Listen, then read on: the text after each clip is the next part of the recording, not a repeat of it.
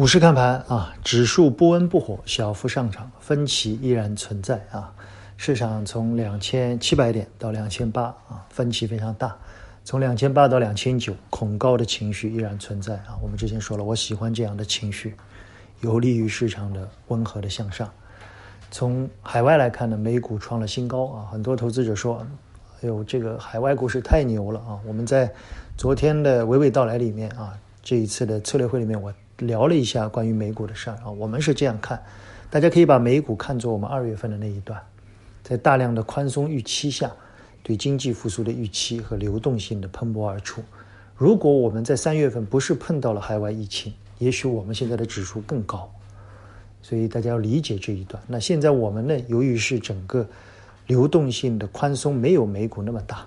啊，但我们是精准滴灌的定向宽松。但我们经济复苏比他们好，所以我们的基础其实比他们牢固，但上涨的速率可能短期没有他们快，大家要理解这种过程。第三呢，美股的成分股的编制，指数的编制与我们不同。如果大家盯着上证没有用的，你看看创业板，看看上证50啊，都接近前期的新高，有的也已经创出了反弹的新高，所以指数的编制不同。所以我当时说，如果我们把茅台啊，把一些消费股、医药股拿出来专门编一个指数，那现在早已轻舟已过万重山。所以大家要理解这种过程里面的很多的不同。那我们想对当下的这个指数，我觉得走得非常的健康，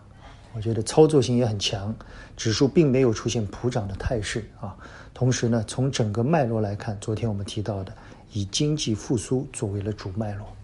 这条脉络和之前的确定性脉络略有不同啊。更多的开始对一些周期性的防御性的品种慢慢的开始有所切换。我们认为一些低水位的蓝筹，有的人看作是补涨，我们把它看作是对经济复苏预期的一些看法。同时马上要公布5月份的大量的经济数据，这些经济数据如果得到验证，经济的复苏，我想指数有希望再上一个台阶，来到2950点，甚至去摸一下3000点，我们希望慢一些，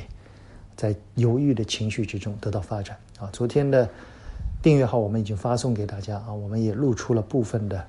这个策略报告会啊。今天我们会再录出一些，但整个操作的内容呢，我们会给订阅号的用户。我觉得这一次6月份的报告会我们做得很早，希望对大家6月份的操作会有比较大的帮助。把握当下啊，我觉得市场目前应该是非常不错的，指数如果有回档，我们希望大家能够对我们6月份提到的重点的行业进一步的加以重点的关注，仅供参考，谢谢大家。更多内容可以订阅娓娓道来。